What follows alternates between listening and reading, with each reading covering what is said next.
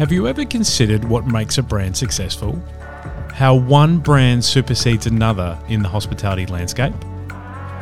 Well, it's never a coincidence. It's always a product of well thought out branding strategy that captures the essence of your story.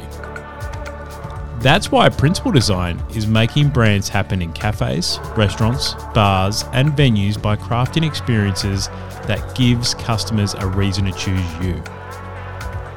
They are raising the standard of our industry and helping venues realize that strong brand presence is the key that unlocks all the good stuff like increased foot traffic, higher engagement, and overall happy customers.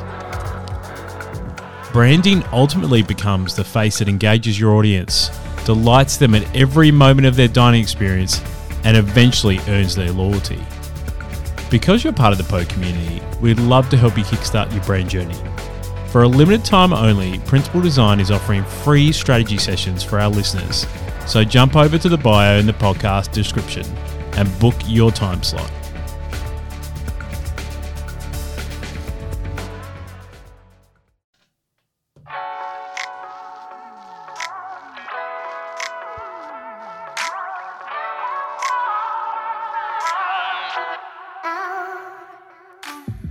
Welcome to another Principle of Hospitality podcast. I'm your host, Sean DeVries. Thanks so much for tuning to another episode. Principle of Hospitality has been developed to tell the stories of the professionals within the dynamic world of hospitality. We're straight talking, ethically minded, and a reliable online source of information and inspiration for people in the hospitality industry. Now, with today's podcast, founded in 1927 by Giuseppe and Bruno Bambi, La Marzocco had its beginnings in Florence, Italy. It is one of the world's most well known coffee machine brands and sets itself apart from being innovative, stylish, and having a lovely, powerful machine. Even today, highly specialised personnel supervise every stage of the production process of every single machine, handcrafted to order for each and every client. So I feel really fortunate to sit down with the group marketing manager of La Marzocco Australia, Jet Langlands. Hey Jets, how are you? Yeah, I'm pretty good. Thanks. How, you, how about yourself? I am fantastic. Thank you for asking. I appreciate it. Welcome. Now, obviously, everyone knows you in the coffee industry, right? Um, we can see that obviously by being here at Worksmith today and like the love that's in the room for people, uh, for a person like yourself in the coffee industry. Let's talk about how you started out in the coffee industry and what made you love it so much. Yeah, sure. Um, that's super flattering too. The people out there are people that I consider incredible peers, if not mentors. So I feel, feel pretty special being welcomed like I was today. so thank you to them.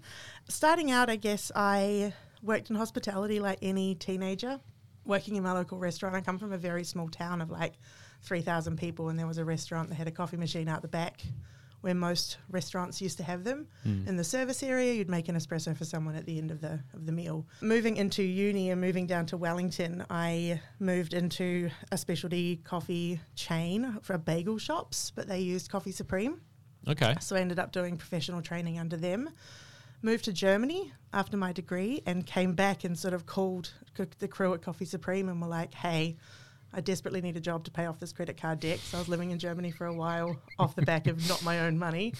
and they said, yeah, sure, actually, we've, we've got a training role going. I ended up working in coffee training for them, then doing sales. The story goes on. Do you want me to continue in that story? Please. Yeah. Moved to Melbourne in um, 2007, which I guess to me was the beginning of specialty coffee in Melbourne, sort of mm. that move where um, Mark Dundon had St. Ali. Mm-hmm. Um, Nolan was pretty pretty close to opening Proud Mary at that time, and I was very close friends with him. Mm. Um, happened to walk in the door, found on the deep dark corners of the internet in 2007, pre Facebook, that St. Ali was a place. Walked in, got a job, and then sort of proceeded to move through the ranks. I was the first barista at Brother Budan. Did training for St. Ali, then moved into a role with Allpress doing sales and training, bit wow. of tech work ended up getting transferred to London to help open Allpress in London. So helped open the Melbourne office, then helped open London, and then got called back by Nolan to help run the cafe and the roastery over here for Proud Mary. While I was in London, though, I'd made a really good connection with the guys at La Marzocco. They're obviously really close to Italy. Had a really strong relationship with Allpress. Allpress were the distributors of La Marzocco at the time. So I'd built this relationship with who are now the owners of the La Marzocco branch in um, Italy and have ties to our office here in Australia. And they contacted me about a year or two after I got back from Australia, from London and was living in Australia and sort of said if you wanted to move across to La Marzocco, we'd want to do that for you. So I ended up moving into sales for them, which is pretty special. And from that, ended up meeting most of the roasters around Australia just mm. through the fact that people bought our coffee machines, travelled a lot, and found that I was probably more interested not in the actual physical sale of the machine, but the brand, what made people want to buy our product, what made the industry tick, what people were interested in. And I think that comes from being a barista first and foremost, traveling through that training route. And the reason I got into training was I wanted to know why the machine or why the coffee did things. So then to then understand the psychology of why people did things around coffee, why people make those purchasing decisions was kind of where I started steering. And mm. now I ended up in marketing for like four brands for La Marzocco. So it's a bit of a journey. yeah, it was condensed from 13 to 41 in a short amount of time. But mm. yeah, it's been a been a journey. But coffee's kind of woven it right the way through. wasn't what I studied, obviously, mm. marketing or anything. I should be working for local government and environmental legislation. But wow, here we are. it's kind of the same, you know. Yeah. what makes you actually love coffee? Like, was there a because I imagine like with all that back history you just went through, like you could be doing any part in hospitality you want because obviously you're so highly skilled. What makes you actually like cafes and the coffee industry above anything else in hospitality? Um, it's funny. Just ran into um, Emma out the front who works in the booze industry. My brother actually works in craft beer for Moondog, mm. does international exports, but now runs was doing international exports. Now runs sales team up there. I was really close to the cocktail scene when I moved to Melbourne as well. I find what I found was I enjoy drinking.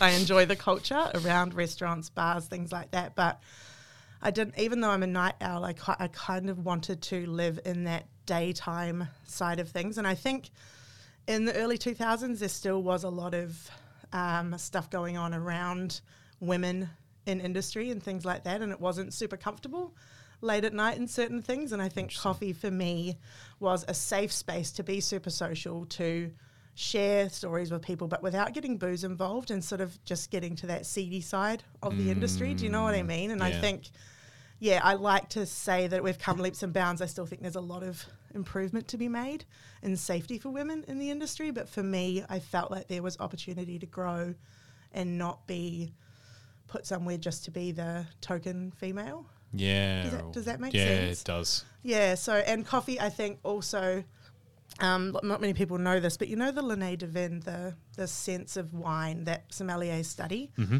Um, on a more softer note than the darker side I just went down. um, I think coffee has four times the sensory um, num- number of sensory um, bottles and smells that wine does. Mm-hmm. So there's so much more to learn too, and I think that's what interested me with cocktails was mm. there was a whole world you could go into. Coffee, there was a whole world you could go into. Obviously, wine is, but I think coffee just it fascinated me because I hadn't heard so much about it living in that sort of foodie nerdy hospo world. Yeah. I was like, I just wanted to dig a bit deeper. Mm. Ended up doing lectures with the guys at Black Pearl way back in the day when they were sort of starting to enter comps and stuff mm-hmm. about coffee and how it could be included in cocktails. So yeah, I don't know. It just it fascinated me. I wanted to know more, and I also wanted to encourage, well, br- bring more women into coffee, but also encourage people to sort of women to push harder mm. and go further in coffee because all I ever came up against was men. Do you mind if we go a bit deeper with that? Is yeah, that okay? for sure. What do you think we need to do as an industry around the safety of women to in the future to make sure that, like, obviously I'm happy to hear that coffee is a safe mm-hmm. and cafes are a safer space for well, women at times. At times.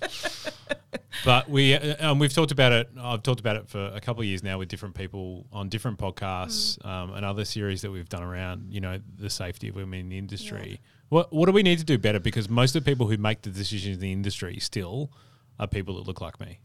I know, and I, I try to like I'm always saying let's try and steer away from just the white man. I just had a son who's a who's a white man, so um, I think I don't have any problem with white men. I like white men. I like men in general, but I think there's something about we were just talking about doing a marketing campaign just recently, and we're like the people that you see represented don't actually accurately represent the life around you. Do you know what I mean? Yeah. Like if you walk out the door today on Smith Street, the different lifestyles, cultures, people that you walk up and see do not represent the advertising or the industry leadership that you see today. Mm-hmm.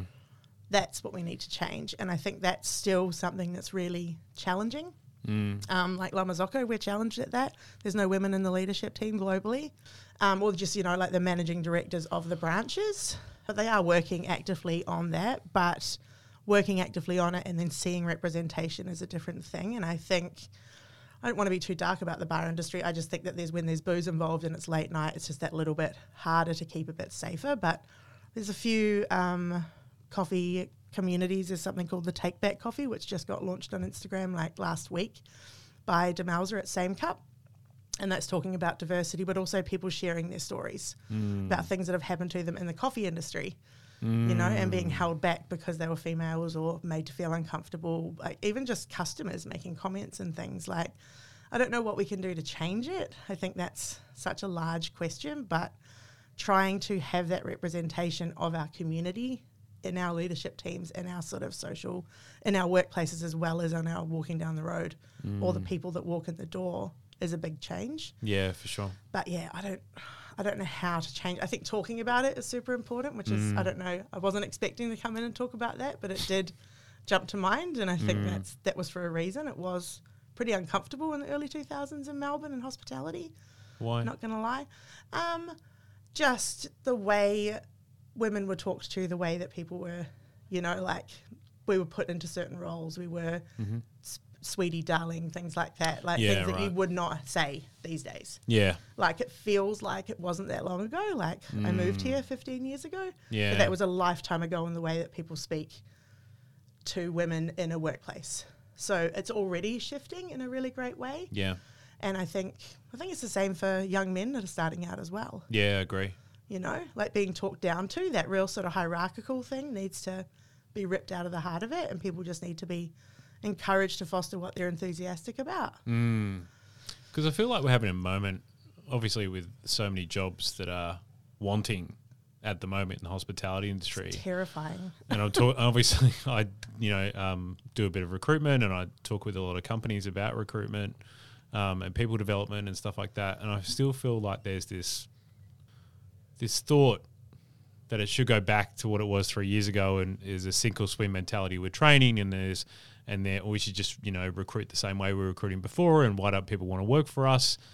But there's an understanding that people don't want to work for an old system of what hospitality was. And it took a pandemic for them to realize that. And this is going through many different industries, but I think the hospitality one being such an emotional one, mm-hmm. in which you're riding a wave of service and dealing with you know different people that you you know um, come into your life through a workplace and all those kind of things. Like they're challenging fucking environments. hundred percent. I just I just wonder how we get to a point where the hospitality industry is a safe place for people to work, that people want to feel encouraged to come back, that they want to give a life of service, which is what the hospitality industry is. It is a life of service. And actually make the generation of like 18 to 30 year olds actually want to come back and enjoy it. I think it's. I, I remember moving here from New Zealand and being like, wow, working in hospitality is a career in that. There was not that in New Zealand. It was you do that until you finish your degree and then you get a real job. Yep. Moving here, I was like, oh, there are people who are p- p- career waiters, career bartenders, you know, like I, I was exposed to that. So there was already that there. A lot of it come, you know, like I'm a New Zealander. I just became an Australian citizen during the pandemic so that my son could be an Australian. I was p- I'm pretty happy. I'm very proud. One of my big things was just being able to vote to mm. affect change after 15 years. It's really mm. hard. Mm. Um, but one of those things was in during the pandemic, the government didn't support anyone that was a New Zealander that didn't have a long term role with someone. So Yep. we lost a lot of that those people there. We lost all those international students. That support for those people that keep the industry running is just so lacking and so over. But then we are the first to say Melbourne's the leader in coffee, Melbourne's the leader in hospitality. Yep. If I just look at our state, but nationally, that's on the big billboards for tourism to come to Australia and experience food, wine, coffee. Mm. But the investment in the in the development, you know, like those the TAFEs, the TAFE courses are severely lacking Yep. an actual tangible real life work experience. I think, you know, learning to make a coffee, but also learning where coffee comes from, learning about the roasting. There's some incredible heritage roasters in Australia, like hanging out with the guys from Griffiths at, at MICE, and they've been there since the 1880s. Wow. Their brand's older than us. They've got like these amazing billboards for like coffee in the 1880s, you know, and then we've got the guys, the Italian tech companies, Genovese, Demartina, Mocopan, they all launched in the 1950s Mm. but we're not talking about this amazing heritage we've got in our own backyard and encouraging people to enter that as a career. Mm-hmm. It's still that sort of generic going into those the financial roles, you know, like go, go and become an accountant, go and become a builder, go Yep. and be a doctor because you're going to make money. Why can't we look at those and, and start? I think I paid three dollars for a coffee when I moved to Melbourne in 2007. Yeah. Now maybe I'm paying five dollars, Mm. but everything else, my rent has doubled Yes. yes. Hundred percent. right? Like, yes. why why aren't we paying for the experiences we're having? But people will kick off if people raise their prices or there's a surcharge on a Saturday. People are Mm. really upset about it. It's just there's a disparity between what people expect to be given and what they're willing to pay, Mm. and I think that will always hinder the development of hospitality as a profession for life if that money's not in there because people want to want to be successful. They want to build a life for themselves, for their family, and they can't often do that in hospitality unless they start their own business. But then again, the training lacks. How are we supporting those people in how to build a successful business, how to be, you know, successful? Yeah. I don't know. Opening big cans of worms. Aren't we? We haven't even said La Marzocco yet, have we? Um, I, I think it's interesting, right? Because, like, especially in a super competitive environment like Melbourne and Sydney, in which you have such great hospitality venues from corner to corner, then all of a sudden it's uh, because you have so many great venues by way of experience and people, then you start to compete on price, Yep. which means that over a period of time, if those venues are still there, um, but the population doesn't grow to support more growth, then all of a sudden the needle doesn't move on price point. So that's why you know you're going from three dollars to five dollars in fifteen to twenty years. which is insane. Uh, you know, and something's got to give, right? And I think we're starting to see the early signs Well- of that across the industry. hundred percent. And I think we like like I was saying, you know, we'll train people at TAFE for how to make a coffee, but where does that coffee come from? Mm. There's you know, there was massive supply chain issues for everyone. We all know that. You order a couch, it takes two years to come. Yes. But coffee beans are a farmed commodity that needs to get somewhere in a short amount of time. Yep. And this disease was ripping through their, those nations, the developing nations, the ports, um, trying to get that coffee here and then expecting that price to stay stable. But the roasters, who, who absorbs that? Yep. Roasters, cafe owners, you know, our, our coffee machines come from Italy. That doesn't come without cost. That's changed a lot. Where does that money absorb? It eventually gets to the consumer. Mm. But if they're kicking back, someone loses out, and it's generally the workers Yep. whether it's at farm, on the floor, on the ground here in Melbourne, in Sydney. Yep. It's um yeah, it's it's brutal and it's it has to change, but how do we change it? I think we'll get into that later in the podcast.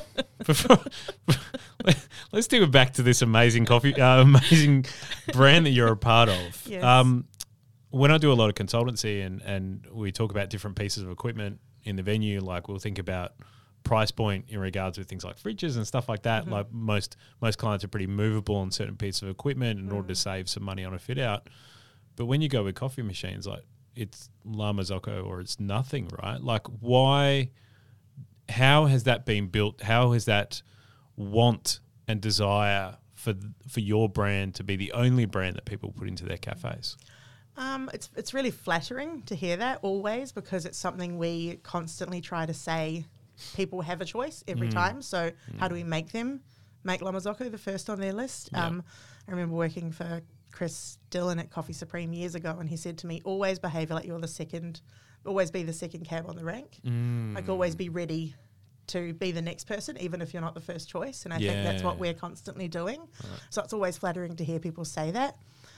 I was sort of ruminating on this question when you sent it through, and I think one of the big things and one of the reasons I really loved La Marzocco when I got into it was that we designed with baristas and technicians in mind. Mm.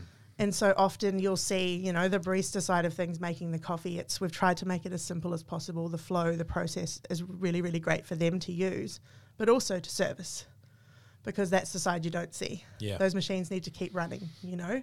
And the technicians, we have one of the strongest technical communities in the world in Australia, which is huge. Um, I'm super, always super proud, always happy to advocate for them because in America they're very lacking. I think there was like one guy servicing all of LA about five years ago. And if he didn't turn up, your coffee machine didn't get fixed for all of LA. That's craziness to me. but here there's like competing companies, and it's like if you don't do the service as quick as you can, as fast as you can with a smile on your face, there's someone behind them to do that for you and just as just as well. So we have technicians on our side by training them, by providing really good part service, all those things.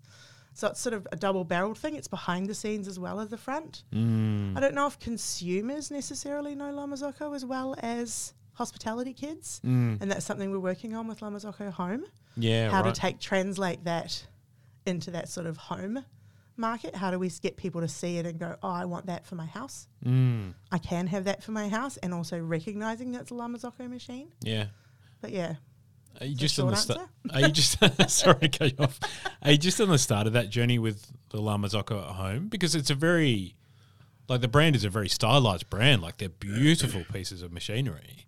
Like if you sort of just started that process of getting people to want it at home as well. Well, we have start, just started it in terms of like longevity of La Marzocco as a brand. Like, given we're around since 1927, so Yeah. 95 years. Um, but the home machine has been around since 2015. Um, we, it's, I would also consider that home machine the Linea Mini semi-commercial. That can you've got that on the bench here at Worksmith. That can make 100 cups an hour. That's not really a home machine, right? No, it's no. overspec'd. Yes. Um, and so you have to sort of understand you're looking for the elite espresso machine for home. Mm-hmm. There are always mach- machines that will cost more and do more in terms of, you know, but they need efficient, like proper plumbing and electrical and things like that. That's just Mm. 10 amp and into a thing. But relatively new for us, but it, one of the big reasons we got through the pandemic pretty unscathed as a business because we had a pretty developed home market. So that transition, when people weren't making coffee at home, weren't be able to go into their local cafe, they started googling, can't travel, got money, still got my job. Mm. I don't want to renovate the bathroom because the tradies aren't available. Maybe I could buy a coffee machine because I'm missing my flat white. So Mm. uh, globally, every time a country would shut down, one of our other countries was open. So we've got branch offices in like 10 countries now. right. So when China was closed down, Australia was still operating because we had, um, you know, we'd sort of kept the virus out for a while before we even did the lockdown. So we did that mm. first one. Mm. Then it sort of circled around, and then China was open while we were in lockdown. Mm-hmm. And similarly, so us home sales really floated mm-hmm. the business mm. during the pandemic. So it's new to the market, it's new to the consumer, but thankfully we've got that brand, that La Marzocco brand in the hospitality industry alone to, to float the interest already. But we want to dig deeper and sort of become more of that household name. Mm. How do we get known as well as, say, your DeLonghi's or your sort of, you know, your Breville's, things like that? How do we do that? We're still relatively small in comparison to those companies. Mm. Don't have that marketing spend. How do, how do we leverage the industry knowledge into that consumer mindset? So that's a big challenge for us at the moment. Yeah, for sure. Who do you see a customer for the at-home market in comparison to something like DeLonghi or something like, you know, the Breville market? Do you see them as a different kind of customer? Um, Same customer, but further along on their journey. Okay. So, like a, a purchase process for one of our home machines is between one to five years, the purchase cycle. Okay. Once they're aware of us, there's not many people that'll just go, oh, yeah, a $9,000 machine. Push play on that one. like, yeah. there's it's a lot people that can. Yeah, yeah, yeah. Great, and good on them. Like finding out about it and buying it the next day or just add to cart. Not many people are like that though. They want to touch it, they want to feel it, they want to see it. Often they'll be frustrated with the shortcomings of, say, the steam wand Mm. or the bits of the bits that break. The fact that when they look at a training video online, the espresso is not pouring the same Mm. because the internals aren't up to their capabilities. And so then they'll start researching better pumps or better steam wands and start coming across those deeper coffee chats between the, the nerdier people of us that talk about coffee on the internet. Yes. um, and find out about our brand that way. And then I think whenever I come to a, a PR company or like management consulting or banks, we'll introduce ourselves. They'll be like, I've never heard of you guys. Then the next meeting we have, they're like, oh my God, you're everywhere.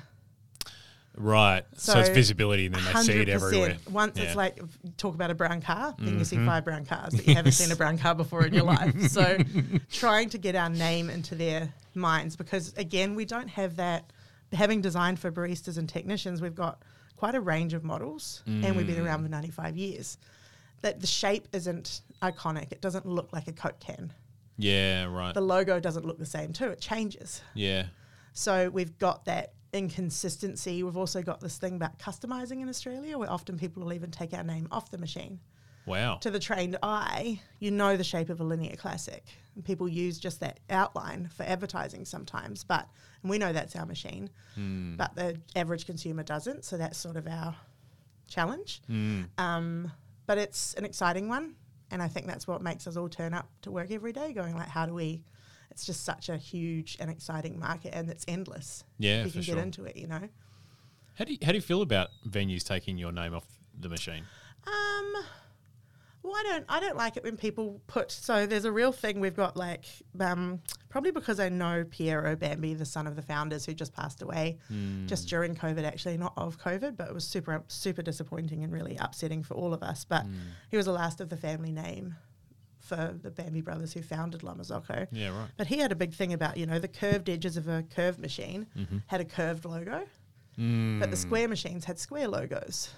And when I see someone put a curved logo onto one of our square machines, it's still our brand, but it's wrong. Yeah, I understand. And like it's like seeing a, a graphic design rule broken.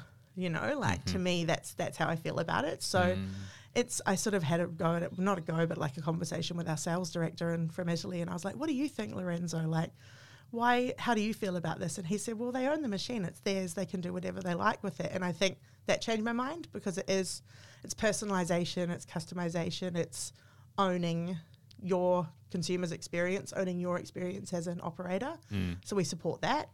But yeah, obviously, I'd want everything to look classic as it should. yeah. And if you want to customize it, I want you to put the right logo in the right place. But I don't. I also have red hair, and I know that most people choose not to do that to their hair. So you do you do what you want with your product or your your experience, I guess. Are you using anything like great relationships that you have with the cafe network in order to try and sell the at home product as well, and therefore sell their beans that they may be roasting, roasting Mm-hmm. themselves? Like, is that something you want to go down, or are you trying to keep them separate? It's so it's quite hard because we we actually don't sell to cafes. We sell business to business. So we sell to ah. roasters. Right. So your Allpresses, Camposes, Coffee Supreme, Single Origin, Seven Miles, you know, like these big mm-hmm. big roasters around Australia, Veneziano, Axil. Mm-hmm. But um, they all have cafes. So whether they have a retail space or not, but we don't often have that direct relationship. We host events, we do things to keep the groundswell of enthusiasm for La Marzocco with the baristas, with the new cafe owners.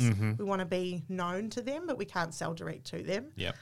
Um, yes, is the short answer, but we do that through our roaster networks. They have a larger following. They've got the cafes as an already, you know, captive audience. What I often say to our roasters is, steal our customers.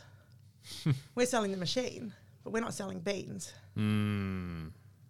What can we do together Yep. so that you get because they'll they'll get an ongoing spend that can equal or exceed the spend that we have on the coffee machine over time if they gain that loyalty. Yep. So there's often that challenge back to them, and then we work together on how do we actively engage the audiences in their local areas, Mm. Which is quite cool. And the fact that they're 10 amps and have little internal reservoirs, they can pop up. We can take them anywhere without having to get generators, Yeah, for sure. which is quite cool. Yeah. Okay. Just But yeah, flexibility. it's yeah, it's a can of worms. yes. um, we just had MICE a couple of weeks ago here in Melbourne. Um, I really want to get your take on automation and where you think automation is going to go in the cafe industry now that we're finding it so hard to find you know really good quality baristas across the country. It's obviously a worldwide problem. Like, how do you think that's going to affect? How do you think automation is going to affect what you guys are doing currently at the moment? Um, well, we just launched a milk machine, so Mm-hmm. great timing for that, and it has had to pretty pretty good success. There's always been milk machines in the market, Our one doesn't have internal pipes that have milk in them, Yep. which coming from a dairy farming area, milk freaks me out in many ways. Cow's milks particularly because there's a lot going on in it. So Mm. this one is basically you can use it's just a steam wand extension. Mm-hmm. Um, automation. When I moved to Melbourne in 2007, everyone did manual shots, manual grinders, no scales. It was eye, it was taste, it was flavor, it was feeling the machine, which is a very old school. Barista means bartender. They used to service the machines and dial them in and do everything. The, the bartenders in Italy, so that was like a uh, it was like a very respected role to be a barista. Yeah, right. Um, so, and then as I think Matt, Matt Perger from St. Ali back in the day, who's a competition guy, advocated for volumetrics, which is the preset amount of water that goes through the coffee and then stops. Advocated for that. Machines were always capable of it, but everyone was like, oh, you're not a specialty coffee barista if you push the button. In my lifetime in coffee in Melbourne, it's gone from completely manual everything to preset dosing grinders, tamping machines that tamp for you, buttons that just pre-dispense the water, like pre-dosed coffee to pour into the grinder to do that. You know, like everything's become very automated in that respect. Milk as well. Um, what that means and what I sort of was talking to customers when they were coming up to the stand and wanting to look at the Wally, which is the name of it, um, was there's a t-shirts we have at I'm with Wally it replaces an employee, right? Mm. So it replaces the wage. It gives you consistent milk at a set temperature, at a set foam. But it doesn't replace them in terms of we want to take the people out of it. What it means is they can focus on the latte art, which a machine can't do. Mm. And, well, for now anyway. And also just engaging with that customer, talking to them about the coffee, asking about their day. So I was talking about when I moved here, when I was at St. Ali, I sat at that machine with my head down making coffee for eight hours a day, right? Mm-hmm. I mean, people coming up to me like five years later going, You made me my coffee every single day. And I'm like, I've never seen your face. never, because I was head down, just like, Holy shit, there's yeah. so much to do. Like, mm. everything was just so mm. dialed in, and you had to be, your face had to be down. Mm. I think it gives people an opportunity to look up, come out of that, smile, be the person behind the coffee as opposed to just the sort of the, the person that's making the machines work together. You know, it's actually more of that social interaction. So I think automation's super important for the coffee industry, and especially with RSI. You know, we just invented a machine about, I want to say it was three years ago, 2019. Um, the KB90, which is a straight in portafilter. So you push it in without using your wrist to the gasket. Oh, wow. It just goes straight in and then lift and it clicks into place. It's a hydraulic system. right. It's epic. It reduces the strain on the barista's wrist by 12 times, Wow. which was proven through a sort of a study we did with the University of Milan. Yep. Um, incredible. And a lot of the cafes in Melbourne have adopted that. So St. Ali use them. Um, most of the Axil accounts do, most of Veneziano, because their baristas are making 120 kilos of coffee a day, 60 cups to a kilo. Yeah. That wrenching motion, I, I, do that now, and parts of my wrist and my shoulder hurt from years of doing it. Mm-hmm. And so doing that means you've got more longevity with your baristas. Yep. And again, less manual labor for the same effect. Mm. So I think we're not seeing people as expendable like we used to. Sure. And we need to develop them a bit more. And I think automation helps to do that and, and automate the right things so that the consumer experience becomes better. How far do you think it'll go? Do you think you'll see a robot working a La Marzocco machine in five years, Um, ten years time? I guess looking at supermarkets, Hmm. you know, you can go through and not speak to a person at all. But then I see people that just get so frustrated. There was a woman at the auto checkout the other day that was just sighing and having this big drama every time she made a mistake. And it's generally that you, it's not the computer. Yep. There are some people that just cannot get behind machines Yep. until they're forced into it. So I think there's that element of handmade. I think, you know, even looking at Michael and the, the guys at Falco, you know, bakeries, people like to go to bakeries. You can go to a supermarket and get a loaf of bread that's pre sliced, that's consistent and does what it does. Or you can go and get something that looks slightly different, tastes slightly different, but it's handmade, handcrafted. You're paying for the experience. I think that will always be there. But I think you might see more of that sort of. I'd like to think that saying that, you know, the success of the 7 Eleven $1 coffee. Getting a tattoo recently and they're like, you know, I don't mind the 7 Eleven. And I was like, that's cool. Like, that's fine. That's a dollar. I was like, I'm paying for your labor now to put ink on my skin, right? Yep.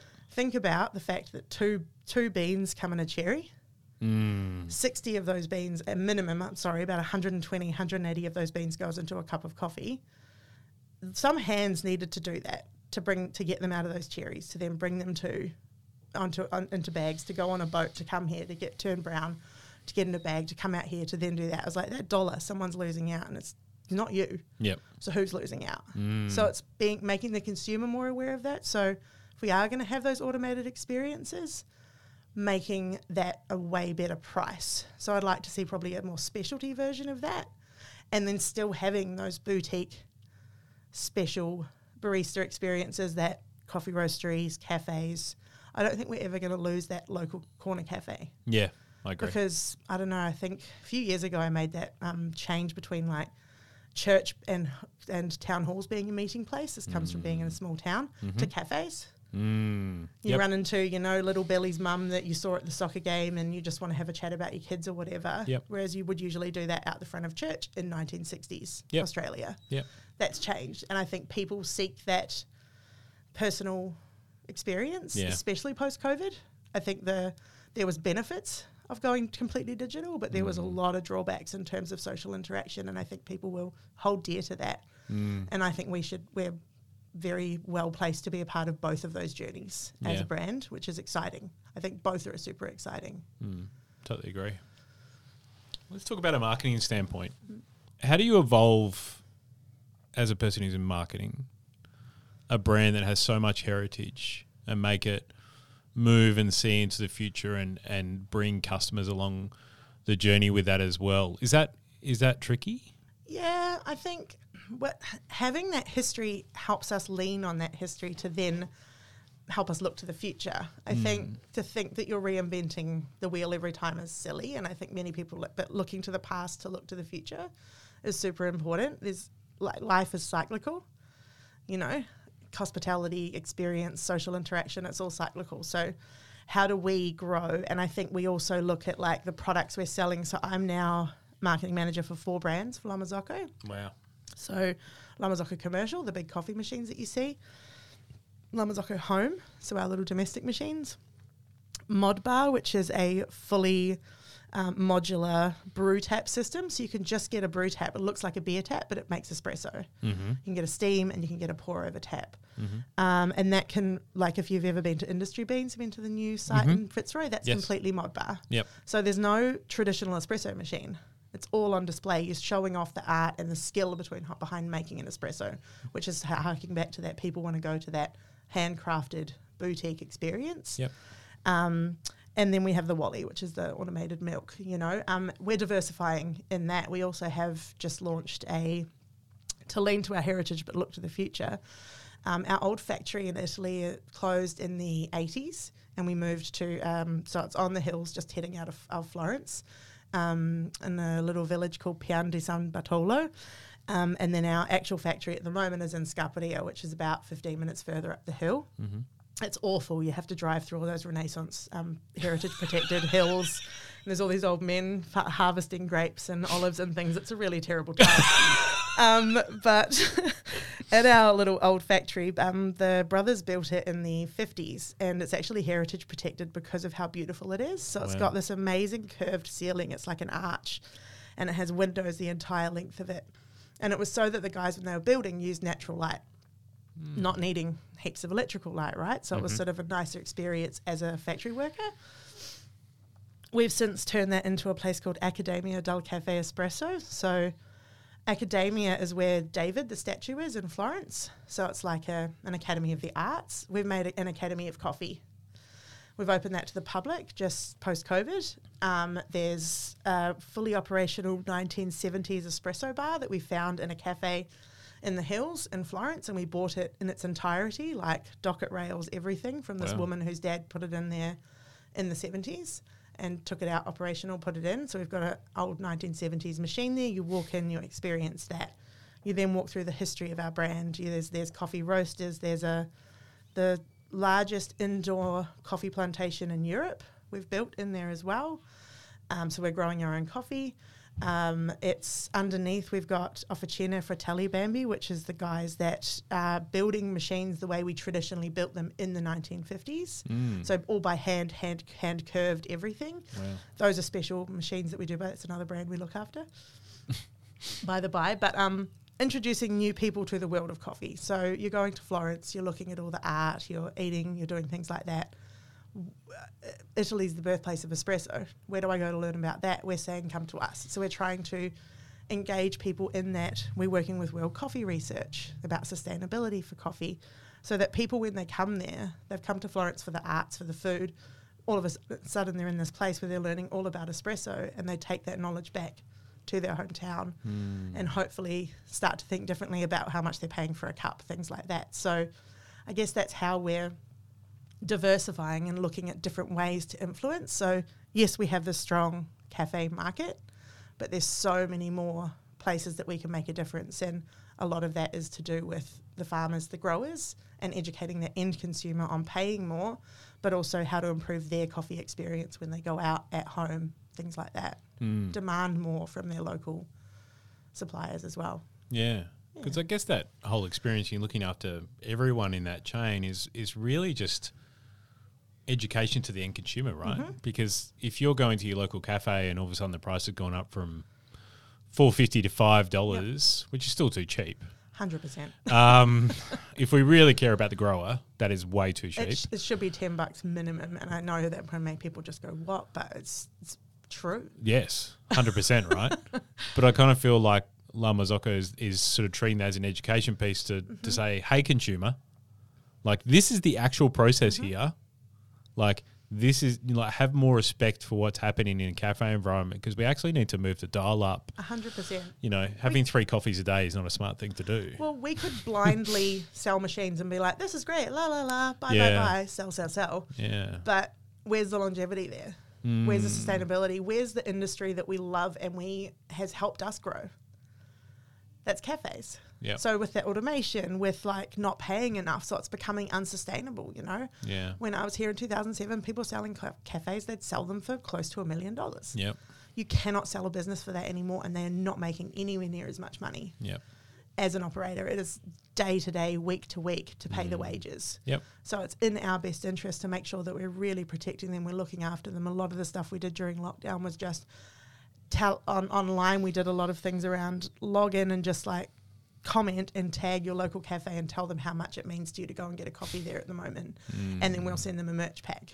Yeah. Right. And so we just Cool. our, our accounts were flooded with just people thanking their local cafe, their local barista, and like the the back and forth on that was so buoying in terms of like the people are what makes this industry great, and that goes right back to those growers. We actually are part owners of a farm Wow. in Tanzania with uh, Mahlkönig and Probat, which is pretty great. We've sort of done a lot of development there in terms of fresh water, schools, things like that, but we're really understanding of the entire process and doing that work with World Coffee Research, working really closely with roasters, working closely with green bean buyers, you know, like all those things to understand the pressure points because we are one of those pressure points. Coffee machines don't get cheaper.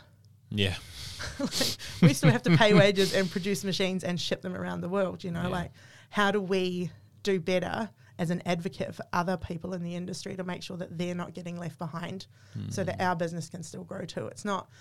It, I'd like to say it's altruistic, but it's, it's smart business practice, right? Yep. As well as being considerate and caring, Mm. we also want our business to be successful too. And to do that, we need to look after other people and help them build their businesses up. And it seems so makes so much sense, but a lot of people forget that part, especially when they're successful. And I think that's what makes La Marzocco the brand that I've always wanted to work with. I always said I was a little punk when I was a teenager, and I was like, I'll never do marketing; it's so evil. But I'm like, I do it when it's something I believe in, Yeah. and I believe in the product, and I believe in the messaging, and I believe in making sure that we're making the industry a better place Mm. for being part of it. Yeah. I feel I feel like you're doing much more of a branding exercise that just happens to be part of marketing because I think you're telling a really great story. Hmm. And it's been great to learn about that today. Yeah, my awesome. my last question before I let you go, and I want to invite you back next year if we can, because Yeah, I think there's a lot more to tell Yeah. around your story and your thoughts. And I know a lot of people are going to reach out to to me after this and want you to come back next year. Yeah, cool. what are you feeling positive about for the industry moving forward now? I guess harking back to our sort of darker conversation at the mm. start, and you know, like the the challenges that we've had in in growth and diversity and things like that. I really want to see that diversity grow Yeah. for our brand, but also for every brand. To see the voices of the growers heard loud and proud. Just at the Barista Championships just recently, one of the MCs stood up and just said, "None of us will be here without the growers." Can all the farmers just in the audience stand up? And there was like three guys stood up, and everyone was just like, "Bah!" "Yeah," because they don't have money. They're not getting Of the course. money. They're not the ones getting the dollars. Like, and especially if no one's considering where they're buying their coffee from. Exactly back to the tattoo guy you don't buy a dollar coffee. You don't buy the same three dollar fifty cup of coffee and expect to see those people rewarded. And No. it's so. I'm, I made friends with a Guatemalan farmer years ago, and she's an award winning farmer, and she lives and works on this farm in Guatemala. It's third generation family, and she's such an incredible woman. But she is out there every day on that farm with her son on her back, working. You know, and her family owns this farm, and they're not wealthy people, and it's it's up to us to you know we're not we see the pinch at the cafe owner side, but we see the pinch in our wallet, all those things. Think of that magnified times ten, and the fact that a bloody bug could wipe out your income Yep. For the year, if not longer, and especially with climate change. So again, Yeah. that's a big part of what we're doing at academia. How do we, you know, work on climate change for coffee, and that is in every single action we take. But I don't know. Yeah, it's I'm most excited about people wising up to spending more, um, working harder on advocating for different voices to be heard in every in every industry, but particularly in coffee, um, and really a lot more about the farmers and talking. And, and we talk really well. You know, when you go to a cafe, you generally hear about the provenance of the beans, but asking a bit more questions. Like there are a couple of roasters in Melbourne, Seven Seeds and Rumble Coffee, who do incredible work on transparency. Yep. They'll tell you exactly how much they paid for that coffee to the farmer Wow. those are the questions we should be asking as a consumer, and those are the things that excite me because we need to open up conversation around where we're spending money and where that money is flowing to, and making sure it's not getting lost in those you know pockets of people that have had their pockets lined for a long time, Yep. exposing that stuff. So I'm excited for that. Um, I'm excited to see La Marzocco grow without the Bambi family name Yeah. um, Piero is and always will be a hero of mine, um, regardless of whether he's around or not. He, whenever I see something like that curved thing on a, on a straight machine, I'm like, oh, he'd hate that. And so I think making sure that we're keeping the, the, the aesthetic of that alive, but also the the inclusiveness. He would also wel- he would welcome anyone from anyone anywhere around the world into the factory and make them a coffee.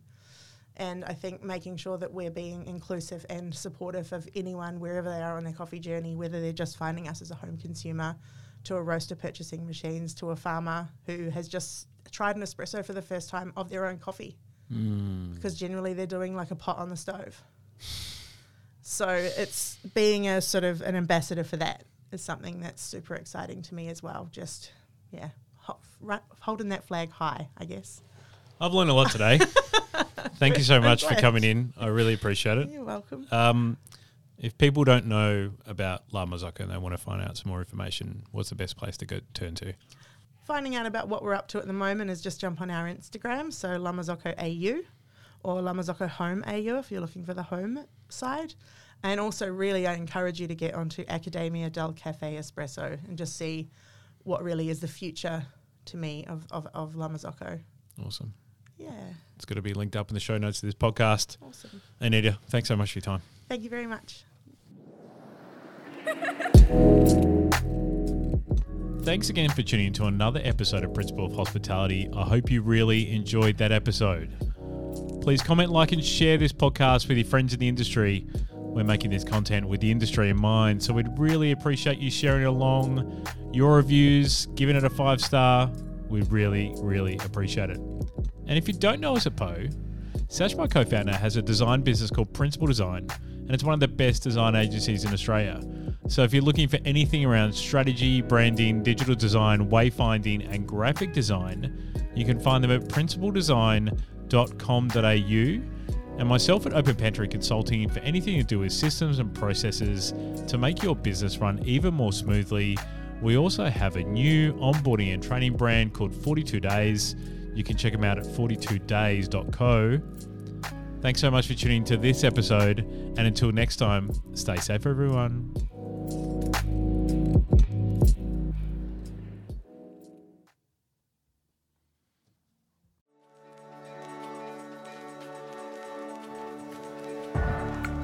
Have you ever considered what makes a brand successful? How one brand supersedes another in the hospitality landscape? Well, it's never a coincidence. It's always a product of well thought out branding strategy that captures the essence of your story. That's why Principle Design is making brands happen in cafes, restaurants, bars, and venues by crafting experiences that gives customers a reason to choose you.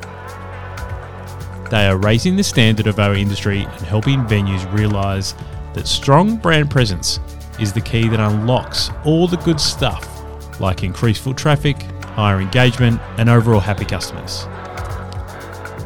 Branding ultimately becomes the face that engages your audience, delights them at every moment of their dining experience, and eventually earns their loyalty. Because you're part of the PO community, we'd love to help you kickstart your brand journey. For a limited time only, Principle Design is offering free strategy sessions for our listeners. So jump over to the bio in the podcast description and book your time slot.